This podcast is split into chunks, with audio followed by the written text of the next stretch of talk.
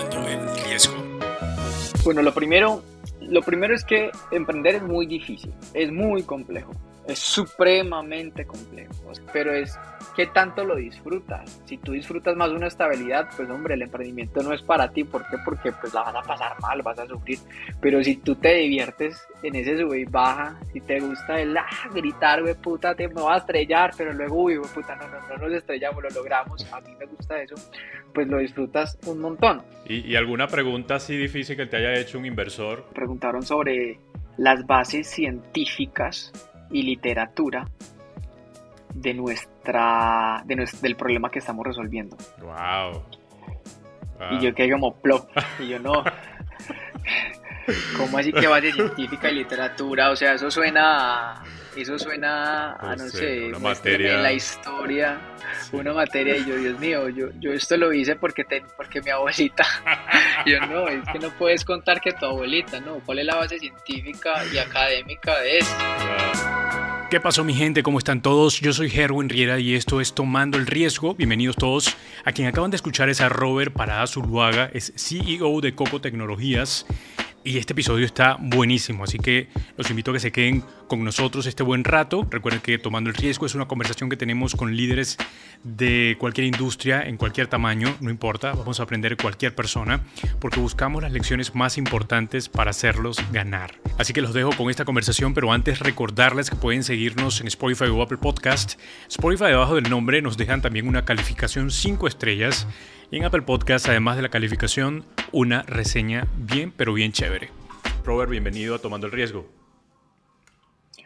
Hola, muchísimas gracias por la invitación. Muy contento de estar aquí con ustedes a, a inspirar, a, a, poder tocar corazones, a poder decirle a la gente que es posible, de que a veces es complejo, pero que, hombre, nada, las cosas con fuerza, con ganas, con sabiduría se pueden lograr. Así es, y hablando de eso, eh, Robert, eh, ¿en qué momento decidiste o, supiste que vivías para esto o que, naciste para esto, por decirlo de algún modo, de emprender? Pues hombre, yo desde el colegio siempre fui el que vendía los libros para, para estudiar o el que eh, vendía las aretas que estaban de modas para las mujeres o el que hacía fiestas y cobraba la entrada. Pues yo siento que siempre he tenido como ese bichito emprendedor eh, y siempre estoy buscando hacer, hacer o crear o, generar modelos de negocio de, de, todo lo que hago. Entonces, pues siento que, que nací con eso. Siento que también en, en, mi familia, de pronto mi madre, que todos sus hermanos son, son emprendedores, también me, me formó a que me tenía que conseguir mis propias cosas. Eh, y pues desde pequeño siempre ha sido así. Claro. Y, Robert, ¿crees que, ¿crees que todo el mundo nace para esto o en el proceso se educan o simplemente hay gente que no, no va a emprender nunca y se va a dedicar eh, simplemente a su empleo y a hacer otras cosas? Yo creo que tú realmente sí puedes convertirte en un, emprendedor siempre y cuando seas una persona que dentro de tu personalidad eh, tengas aversión al riesgo porque en el emprendimiento muchas veces es tirarte al vacío sin saber qué va a pasar. Y pues realmente si eres una persona que eres capaz de afrontar eso, de que no te da miedo, de que si lo perdes todo, pues volves a empezar, pues realmente podrías adquirir las habilidades que necesita un emprendedor. Si eres una persona que realmente dices, no, yo quiero estar seguro, prefiero ir lento, pero con todo firme, no quiero tomar riesgos, pues hombre, eh, ser empleado o, simplemente seguir una idea de alguien más o trabajar en una startup, pues tampoco tiene nada de malo. Antes es súper importante, súper valioso, súper necesario y yo creo que eh, pues yo lo aplaudo también, porque realmente siento que las personas que están en puestos, por ejemplo en mi compañía, eh, mis, mis, mis colaboradores, los que son directivos en Coco, yo los admiro un montón, ¿cierto? Entonces creo que somos necesarios los emprendedores, pero también las personas que están trabajando en startups o en empresas o en multinacionales también supremamente necesarias porque realmente son quienes hacen que las cosas sucedan. Entonces, para mí los dos roles están súper bien y son para mí igualmente importantes. Total, total, estoy de acuerdo. Mira, y entrando un poquito en el tema de tu empresa, Robert, eh, veías a tu abuela, leí por ahí que veías a tu abuela sufrir por una cita médica Y, en este sentido me comparo un poquito a tu abuela porque yo ahorita estoy sufriendo con esas citas médicas. Eh, ¿Veías a tu abuela y sufrir y de allí nació de, pronto eh, todo esto? O cuéntame cómo fue que nació Coco Tecnologías.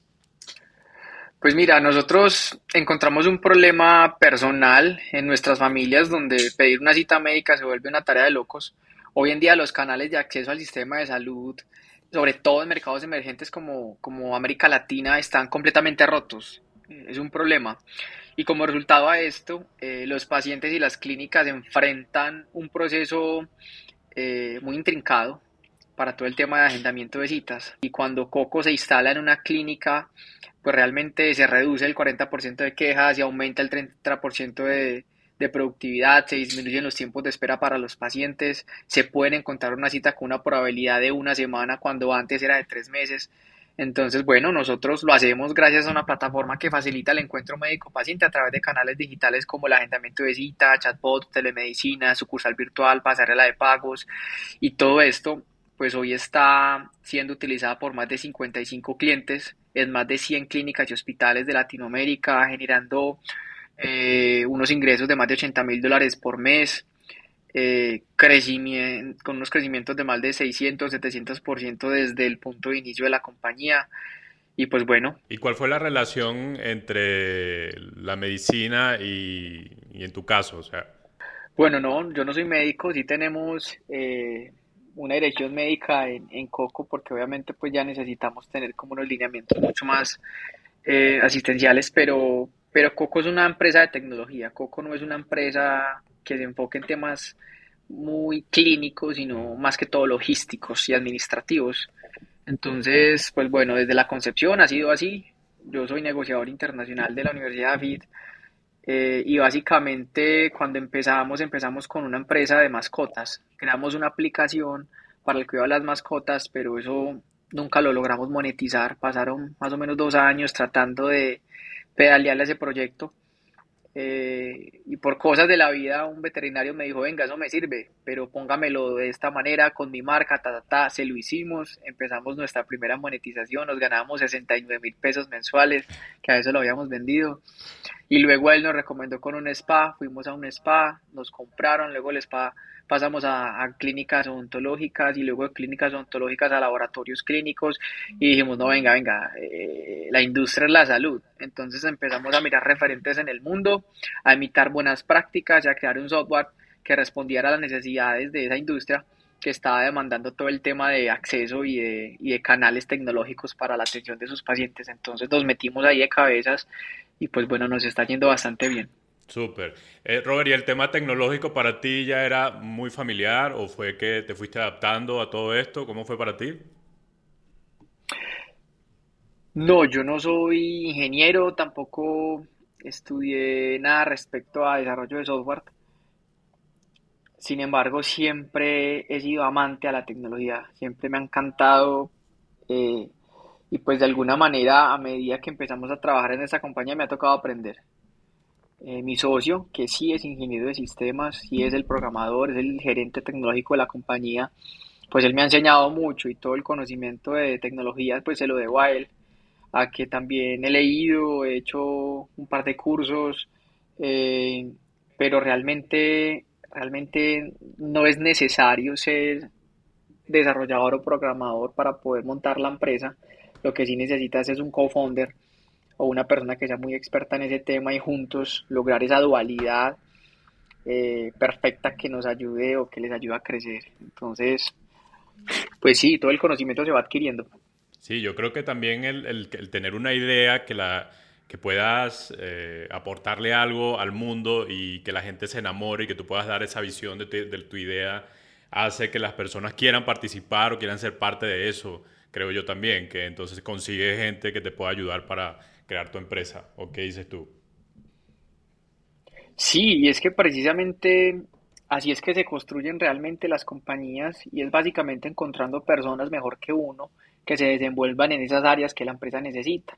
Entonces ahí es donde nosotros cuando empezamos a tener un product market fit y a tener clientes que éramos solamente nosotros dos, ya las cosas se complicaron y, y, ya, no, ya no nos daba el tiempo para que fuéramos nosotros dos solos. Yo me levantaba a las 5 de la mañana, me acostaba a las 11 y media, 12, eh, todos los días durante más o menos 6, 7 meses, hasta que dijimos, venga, no, contratemos ya nuestro primer empleado, busquemos personas que nos ayuden a, a, a que estos procesos funcionen. Eh, y bueno, ya somos como 30.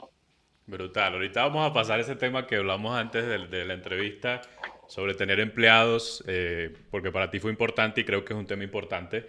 Pero antes, y algo que tú decías por allí eh, en algún lugar, no recuerdo dónde lo, escuché, decías que cada vez que eh, Coco interviene o está en 10 clínicas, algo así, es como si se crearan tres clínicas más.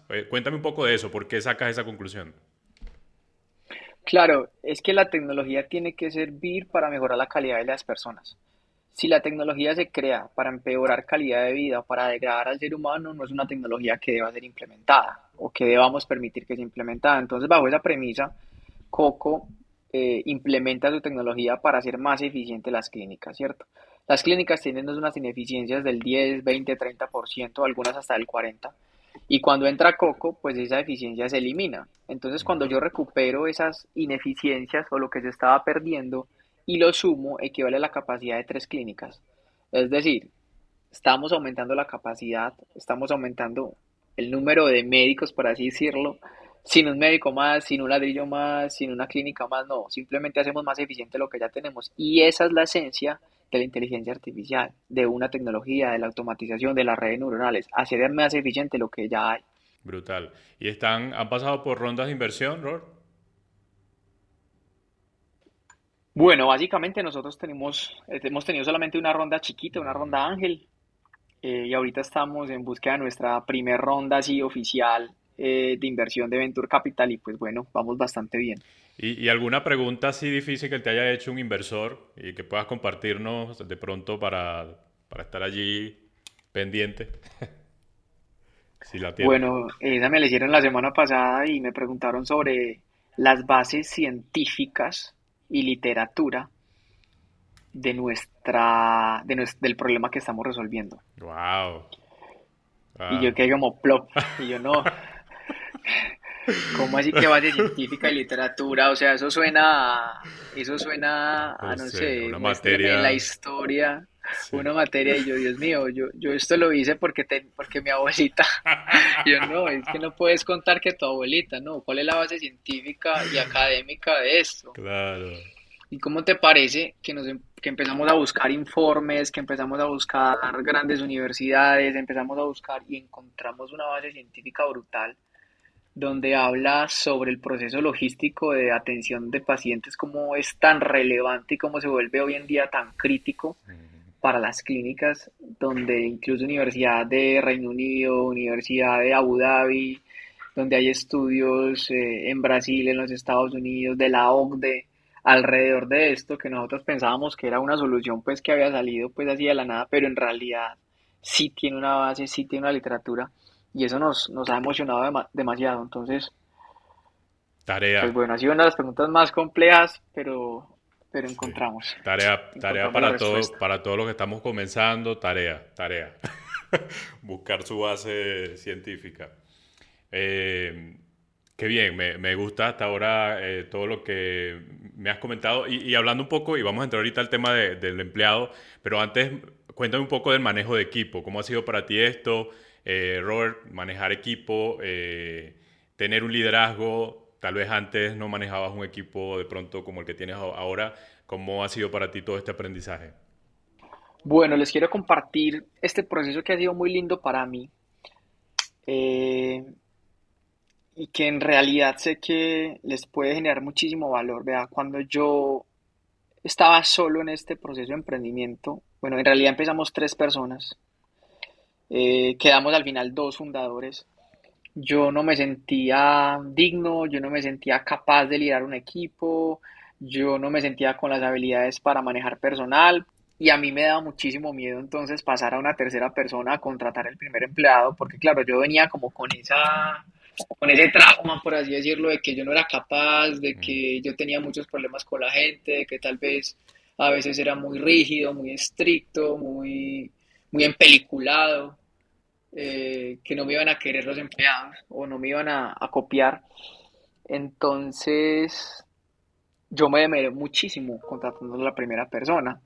Tuve un periodo muy heavy porque, como les contaba ahorita, me, me levantaba a las 4, 4 y cuarto de la mañana y me estaba acostando a las 12 de la noche o más. Eh, y era trabajando. Claro. O sea, no, no paraba de trabajar y me dieron unos dolores de cabeza que se llamaban eh, cefalea en racimo, que eran unos dolores como pequeñitos, profundos, pero eran como intermitentes y le llaman que el dolor de la, del suicidio, porque eran tan fuertes que a veces hay gente que no lo aguantaba. Eh, pues bueno, estuve en el médico y me dijeron, vea, usted tiene estrés, usted no está descansando, usted no se está alimentando bien. Y yo dije, no más. O sea, la única opción es que haya alguien que me ayude. Pero yo tenía ese miedo, pero venga, ¿y cómo le voy a entregar mis clientes? No, yo cómo le voy a entregar a esta persona, a este cliente tan importante. No, no, no. Pero me di la pela y buscamos una persona y la contratamos. Hicimos las entrevistas una persona que tenía un, un muy buen carisma ingresó a la compañía y uff, eso fue un descanso porque claro, ya podía de alguna manera tener una vida normal o por lo menos dormir, ¿cierto? Y tener ese tiempo que necesitaba para descansar o para, para comer, para sentarme y tener una hora de, respiro. Claro. Eh, y esa persona nos ayudó muchísimo, pero entonces luego la empresa seguía creciendo y otra vez volví a trasnochar. Entonces, bueno, no, ya necesitamos a alguien más que entonces nos ayude con lo administrativo. Entonces ya éramos, mi socio y yo, más otras dos personas, ya éramos cuatro, ya se había duplicado el equipo. Y así hemos venido creciendo. Entonces, pues ese miedo inicial lo enfrenté, lo superé. Eh, creo que pensé muchísimo en mí como, venga, usted, o sea, si usted no se cuida, si usted no crea un equipo, esto puede comprometer su salud y su vida, ¿cierto? Entonces también fue un motivo para decir, no, venga, yo tengo que ser capaz yo tengo que, lograr eh, convertirme en un líder. Empecé a contratar personas con mucha más confianza, a empoderarme un poquito más de mi rol, eh, a trabajar en, ellos, en ayudarles, en enseñarles, en formarlos, en, que, en que a ellos les fuera muy bien en su trabajo. Y así hemos venido creciendo. Luego fuimos ya 10 personas. Eh, y ya venía el problema de la cultura organizacional. Venga, ¿cómo hacemos para que eso se convierta en una cultura mucho más creativa, en una cultura startup enfocada en, los resultados? No quiero que se convierta en una empresa normal donde la gente va aburrida al trabajo, donde la gente no quiere trabajar. Y empezamos a, a, buscar otra vez ayuda, venga, ¿cómo hacemos para que eso se convierta en, en algo bacano? Y luego me leí un libro que se llama el de Netflix, que se llama, eh, si no estoy mal, Sin Reglas, o Aquí no hay reglas, se llama el libro, el de Netflix. Y ese libro te habla de cómo crear una cultura organizacional súper top. O sea, una cosa de locos de que la gente, de que haya muchísimo talento, de que las personas estén motivadas, de que las personas no se sientan en una prisión, o sea, son, ah, son, son cosas o decisiones a veces un poco locas que uno tiene que tomar, por ejemplo, vacaciones ilimitadas. En Coco hay vacaciones ilimitadas, así de sencillo. El que quiera tomar vacaciones con tal de que no interrumpa los ciclos de su, de su, de su departamento y que sea de una manera consensuada con el equipo, no hay ningún lío. Pero hoy en día en Coco somos tan empeliculados con lo que hacemos, con los resultados que tenemos, con todo que, que eso ha hecho de que la compañía se, se convierta en una máquina de crecimiento, en una máquina de ventas, en una máquina de clientes felices, de impacto social. Y eso ha sido gracias a que un día dije, venga, vamos a empoderar, no importa lo que piensen de mí, mi ex socio o, los que vengan, si me equivoco, me voy a equivocar, voy a tratar de leer, de ser juicioso, pero esa aversión al riesgo que hablamos al principio era lo más importante porque era, hijo puta, no importa. O, saco esto adelante o me enfermo porque lo voy a hacer todo solo o, o esta vaina no crece. Entonces, ahí la importancia de poder contratar la primera persona, formarse y, aprender a que el liderazgo realmente es crear esa cultura organizacional para que la gente esté feliz y trabaje, trabaje contenta y al 100. Brutal, brutal. De verdad que en, en, poco tiempo, en todo lo que has contado, he aprendido varias cosas. Lo primero es, para contratar a alguien, es saber qué, qué tanto tiempo estás dedicando a tu empresa. Si son más de 20 horas, pues ya es hora de buscar a alguien para que te ayude. Y, principalmente por temas de salud, ¿no? Porque además, eh, si el, el, el, CEO o el director no está bien, la empresa definitivamente no va a estar bien y vas a fallar y le vas a fallar a muchas personas, tal vez como esta idea que tienes que si no fueras tomado esta decisión, creo que eh, esta gran idea de, de, poder ayudar a otras a pacientes, por ejemplo, que sufren tanto por citas médicas, por tantas cosas, no se pudiera haber dado eh, sin esta decisión, sin asumir este riesgo que, tuviste. Y segundo es eh, crear una cultura que les permita a tu equipo eh, sentirse parte de algo mucho más grande y que no les importe quedarse hasta tarde trabajando, obviamente entendiendo el descanso y todo esto, pero creo que de que cuando contratas a alguien debes también ver toda la parte legal, ¿no? Supongo que eso también para ti fue algo que tuviste que aprender y ver que ibas a tener que abrir otros espacios en tu empresa para, para mm, resolver temas de que si del sueldo, que si del seguro, que cualquier otra cosa que tiene que ver con ya con lo legal, supongo. Sí, claro, eso ya empieza a ser un dolor de cabeza eh, y eso es lo que te genera también muchísimo miedo, porque, porque cuando tú no conoces o no eres experto o tienes vacíos, pues ahí es donde se genera el miedo. El miedo es la falta de información, falta de conocimiento. Entonces ahí es donde venga, necesito un abogado. Entonces ahí pues toca empezar a asesorarse de gente muy tesa que te diga, esto tiene que ser así, estos son los contratos, estas son las cláusulas mínimas, hasta aquí puedes llegar, esto es lo que obliga, estas son las prestaciones. Y pues e, es complejo porque tener o contratar un empleado es, es el, si tú le pagas 10 pesos al gobierno o a la seguridad social, las prestaciones, a, para fiscales tienes que pagar, eh, más del 40%, si no estoy mal es el 44, 47%. Entonces, si pagas 10 pesos, resultas pagando casi 15. Eh, entonces, eh, eso para el bolsillo, sobre todo al iniciar, es muy complejo porque cuando estamos empezando los recursos no alcanzan para contratar una persona adicional, o dos o tres, ¿cierto? Entonces, se vuelve supremamente costoso, pero a la vez como les decía ahora, las personas es lo más importante. Entonces, o sea, lo importante con un cargo es buscar cómo ese cargo se puede pagar solo. Mm. Entonces tú tienes que buscarle como la idea, venga, esto de dónde se paga, de dónde, de dónde sale, su trabajo tiene que generar los recursos para que esto salga adelante. Entonces, cuando le, le encuentras como esa, cuando le encuentras la cumba al palo, por así decirlo, ahí es donde no te da miedo, tú dices, venga, pero es que este comercial va a generar tantas ventas, eh, realmente el salario con prestaciones, con todo, eh, eh, vale la pena, o sea, vale la pena. Y esta persona que va a entrar aquí a operaciones que, bueno, no vale la pena porque va a sostener un cliente que va a representar tanto en el año. Listo, entonces va de una. Y esta, no, esta persona no, siento que eso no genera. Entonces tú le pones un, stop. y así hemos venido tomando las decisiones sobre todo cuando estamos muy, muy, muy pesados de tiempo, cuando yo digo, venga, no me está alcanzando el día para nada, tengo muchas cosas que hacer, digo, venga, falta una persona, venga, es que está faltando el recursos humanos, yo no puedo ser recursos humanos. Ahí falta un rol, falta un departamento, falta un equipo. Y, así vamos construyendo la empresa. A uno como CEO le toca hacer de todo, de todo, de todo, de todo, barrer, tinto, de todo del principio. Poco a poco ya uno se va quitando esas tareas y va poniendo personas para que generen ese valor y uno pueda enfocarse en lo más estratégico. Total, ese es el verdadero, la verdadera función del CEO, de todo. eh, Robert, hace, hace unos días yo, eh, conectando un poco con todas las responsabilidades que tienes, hace unos días me sentía muy desanimado y, quería abandonar todo. Era como, Dios mío, quiero, quiero dejar todo, quiero simplemente pues, dedicarme a otra cosa, buscarme un trabajo y ya. este, ¿cómo, ¿Cómo es para ti ese tema y cómo te, te sobrepones a eso, por ejemplo? Al desánimo. Bueno, lo primero, lo primero es que emprender es muy difícil, es muy complejo, es supremamente complejo. O sea, eso no... Tienes que tener una versión al riesgo muy grande, una resiliencia completa eh, y yo se los digo, yo he sufrido y he llorado que si yo hubiera sabido que esto hubiera sido tan complejo, yo tal vez no hubiera decidido ser emprendedor.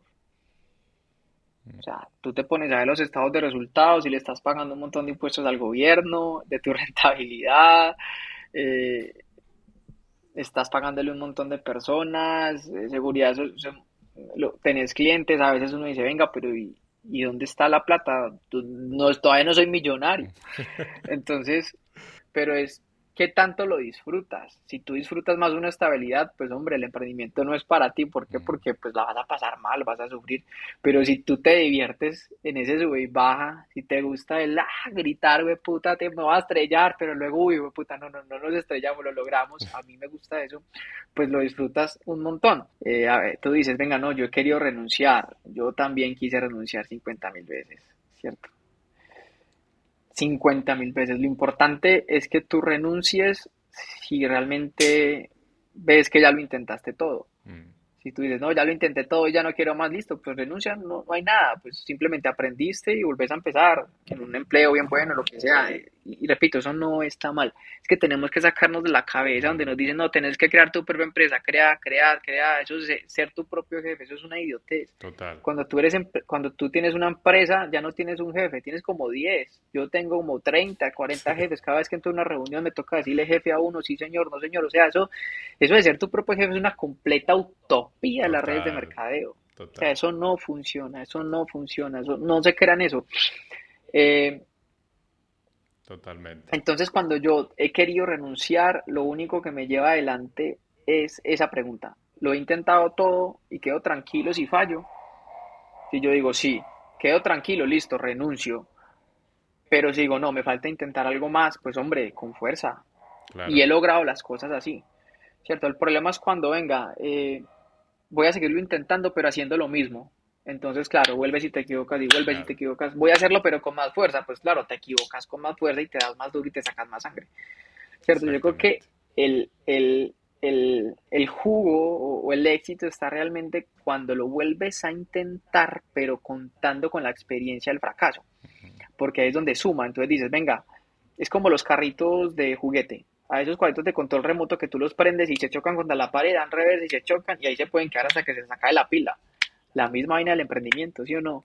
Se me acabó la pila, no quiero más, ya lo intenté, esa pared no se movió, pero luego sacaron dos cuadritos más sofisticados donde se chocaba, pero ¿qué pasaba? Da reversa, buscaba otra dirección e iba hasta que lograba y encontraba un camino. Y eso es lo que tenemos que hacer. Entonces, no es renunciar por renunciar, no, venga, renunciar porque realmente hay proyectos a los que se tiene que renunciar. Entonces he aprendido en todo esto, en lo que estás diciendo y para todos los que están escuchando, eh, algunas cosas también interesantes. Lo, que comentabas de, de, mm, de, prácticamente ver las cosas buenas.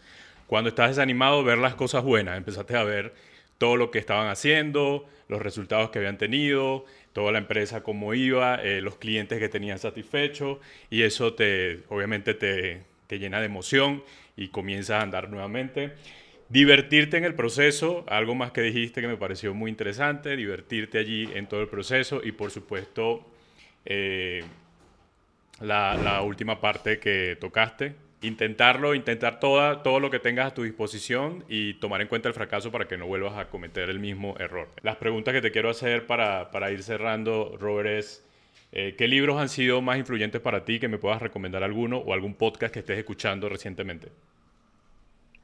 Bueno, depende de la etapa en la que esté el emprendedor que esté escuchando esto. En la primera etapa de ideación, donde el emprendedor necesita fuerzas para poder crear algo, les recomiendo Los secretos de la mente millonaria. Es un libro que te va, te va a dar las fuerzas y te va a abrir la mente para que tú empieces a crear algo de valor. ¿Listo?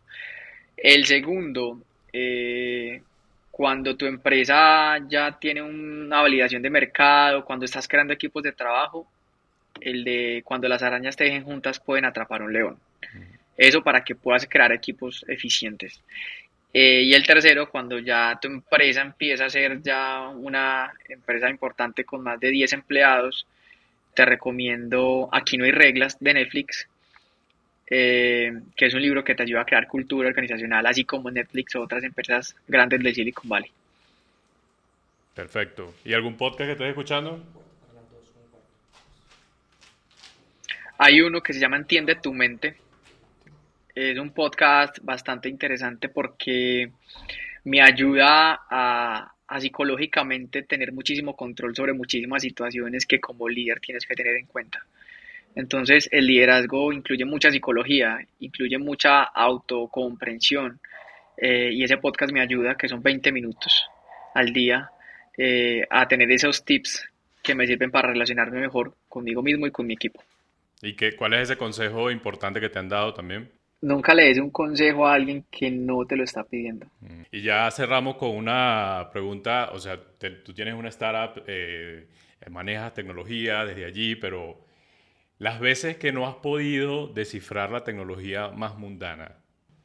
Yo no sé usar TikTok. TikTok. TikTok, claro. O sea, yo, yo abro TikTok y me cuesta entenderlo. Digo, puta, ¿Cómo, esto que eso es para arriba, para abajo, cómo le pongo las letras, estos efectos que yo no, adiós, me quedo con Instagram y ya. Entonces yo digo, o sea, esto es demasiado fácil para no saber, pero, pero a veces, ah. Totalmente, brother. Eso.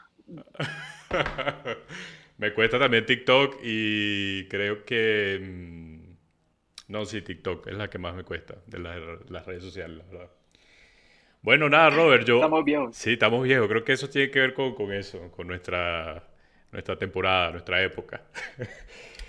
Robert, estoy muy agradecido de, de, la charla, la disfruté muchísimo, eh, he aprendido bastante con tu conversación. Em, y nada, te agradezco mucho el tiempo. Sé que las personas que están escuchando el podcast también, también agradecidas por, por escuchar tu experiencia. Y bueno, si quieres dar un último mensaje a toda esa gente que está escuchando, pues ahí está el micrófono. Muchachos emprendedores, hay que trabajar para crear empresas que generen empleo. La mejor labor social que puedes hacer en tu vida es dar empleo, dar empleo, dar empleo. ¿Por qué? Porque dinamizas la economía, porque generas riqueza, porque puedes entregarle a las personas un proyecto de vida, un, motivo por cual levantarse todos los días. Eh, y eso es realmente el mejor acto eh, de labor social. Sé que el emprendimiento es muy difícil, pero no es imposible. Entonces, eh, cuando uno empieza, a veces empieza muy joven, entonces lo importante es redundarse, personas muy tesas, lean, escuchen podcast, eh, vean películas de, de, lo que va a pasar en el futuro, ciencia ficción, eh, vayan a conferencias, escuchen a los grandes empresarios. para que no se equivoquen tanto y, y no sufran tanto. Realmente hay que ahorrarnos como ese camino a través de la experiencia. Y no conozco a nadie que lo haya intentado todo y no haya conseguido nada. No existe nadie en el mundo que lo haya intentado todo y no haya conseguido nada. Entonces, nada, con muchísima perseverancia, con sabiduría para entender en lo que fallamos, para poder intentarlo nuevamente eh, y siempre reinventándonos, reinventándonos. ¿Qué puedo hacer para agregar más valor, para crecer, para generar nuevos modelos de negocio, para rentabilizar mejor, para reducir costos? Siempre inventarse nuevamente eh, e invertir mucho en, en el espíritu, en, en, lo que tenemos por dentro, porque lo que construimos por fuera realmente eh, es paralelo a, nuestra producción interior. Entonces, nada, con toda y nos podemos encontrar en LinkedIn, es mi red como donde más me muevo en este mundo. Eh, Robert Parada Zuluaga, ahí me encuentran y nada, con mucho cariño para, para quien necesite un abrazo, un consejo para que nos tomemos una cerveza. Perfecto. Ahí hablamos entonces con Robert Parada, CEO de Coco Tecnologías, y vamos a dejar toda la información en el episodio en nuestra página web www.tomandolriesgo.com. Robert, gracias. Gracias a ustedes, un abrazo. Muy bien, hemos llegado al final de este episodio y espero que hayan tomado notas de algunas cosas importantes, entre ellas esto de buscar ayuda, de preguntar, de tener personas alrededor que te puedan ayudar y orientar en, sobre todo en este tema de buscar empleados, que fue lo que estuvimos hablando un ratico con Robert. Bien, me despido. Yo soy Gerwin Riera y te recuerdo que puedes calificarnos en Spotify o Apple Podcast. También estamos en nuestra página web www.tomandolriesgo.com. Allí estamos compartiendo un newsletter cada semana, así que te puedes suscribir para que recibas este correo donde compartimos diferentes herramientas, cinco herramientas importantes para el marketing, liderazgo y cualquier otra herramienta que te funcione para hacer crecer tu proyecto. Y también en YouTube nos puedes conseguir como Tomando el Riesgo. Allí te suscribes y le das a la campanita para que estés enterado de todo lo que sucede por acá. Bien, me despido. Muchas gracias por acompañarnos. Será hasta la próxima.